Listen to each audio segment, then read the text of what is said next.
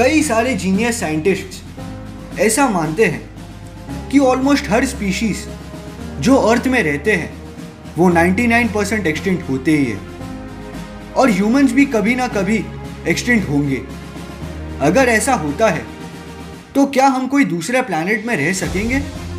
Pollution habitat loss global warming और over population ये सब एक बड़े कारण है इस पॉसिबिलिटी के पीछे। इसीलिए कई सारे साइंटिस्ट ऐसा मानते हैं कि हमें दूसरे प्लैनेट के खोज में रहना चाहिए, जिधर हम रह सकते हैं। इसीलिए कई सारे नासा के साइंटिस्ट को ऐसा लगता है कि मार्स एक सूटेबल प्लैनेट है, क्योंकि उधर कुछ परसेंट ऑक्सीजन है। वहाँ पे ट्री प्लांटेशन पॉसिबल है, और हमारे प्लैनेट अर्थ से सबसे ज़्यादा नज़दीक मार्स है। पर दिक्कत यह है कि वहाँ पे 95 परसेंट कार्बन डाइऑक्साइड है, जो ह्यूमन सर्वाइवल के लिए बहुत ही ज़्यादा हार्मफुल है। वहाँ का एयर प्रेशर भी बहुत कम है। और वहाँ का एटमॉस्फियर अनसूटेबल है।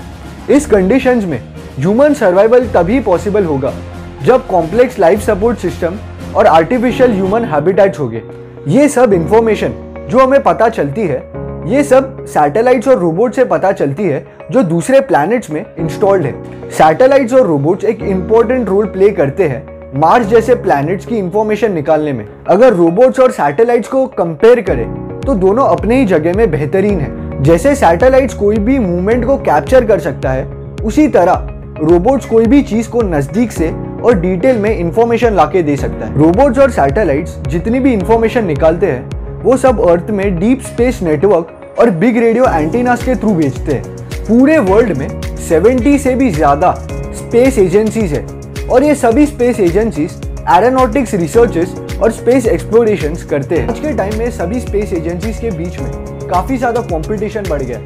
प्लैनेट्स की इंफॉर्मेशन निकालने में या फिर सैटेलाइट्स पहुँचाने में। यूएसए की नासा और रशिया की रॉसकॉसमॉस के बीच में तो काफ़ी सालों से कंपटीशन बना हुआ है। वर्ल्ड की टॉप फाइव स्पेस एजेंसीज में सबसे फ़र्स्ट नासा आती है। सेकंड चाइनीज़ स्पेस एजेंसी आती है। Third European space agency fourth Russian space agency और फिफ्थ इंडियन स्पेस एजेंसी काफ़ी लोगों को इन स्पेस एजेंसीज के रेवेन्यू मॉडल के बारे में जानने की क्यूरियोसिटी होगी।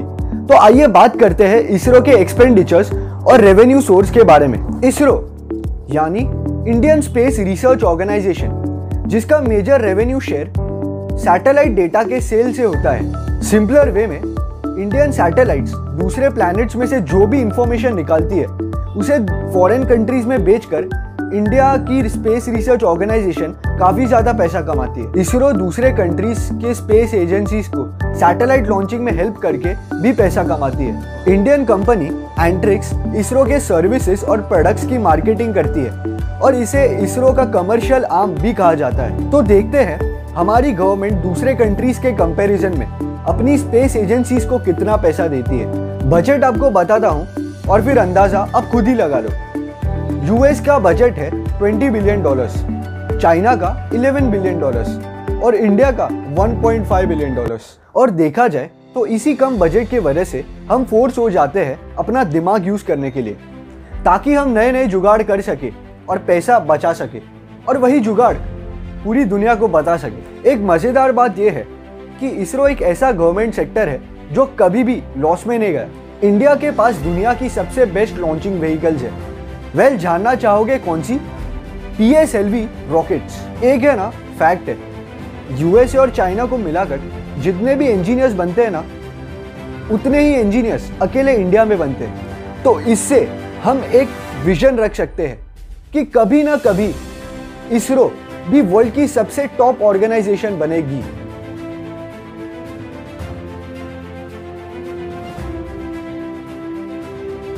अगर आपको इस वीडियो से कुछ भी जानने मिला या फिर सीखने मिला तो इस वीडियो को लाइक कीजिए और हमारे चैनल को सब्सक्राइब कीजिए, ताकि हम आपके लिए ऐसी ही वीडियोस लाते रहें। Thank you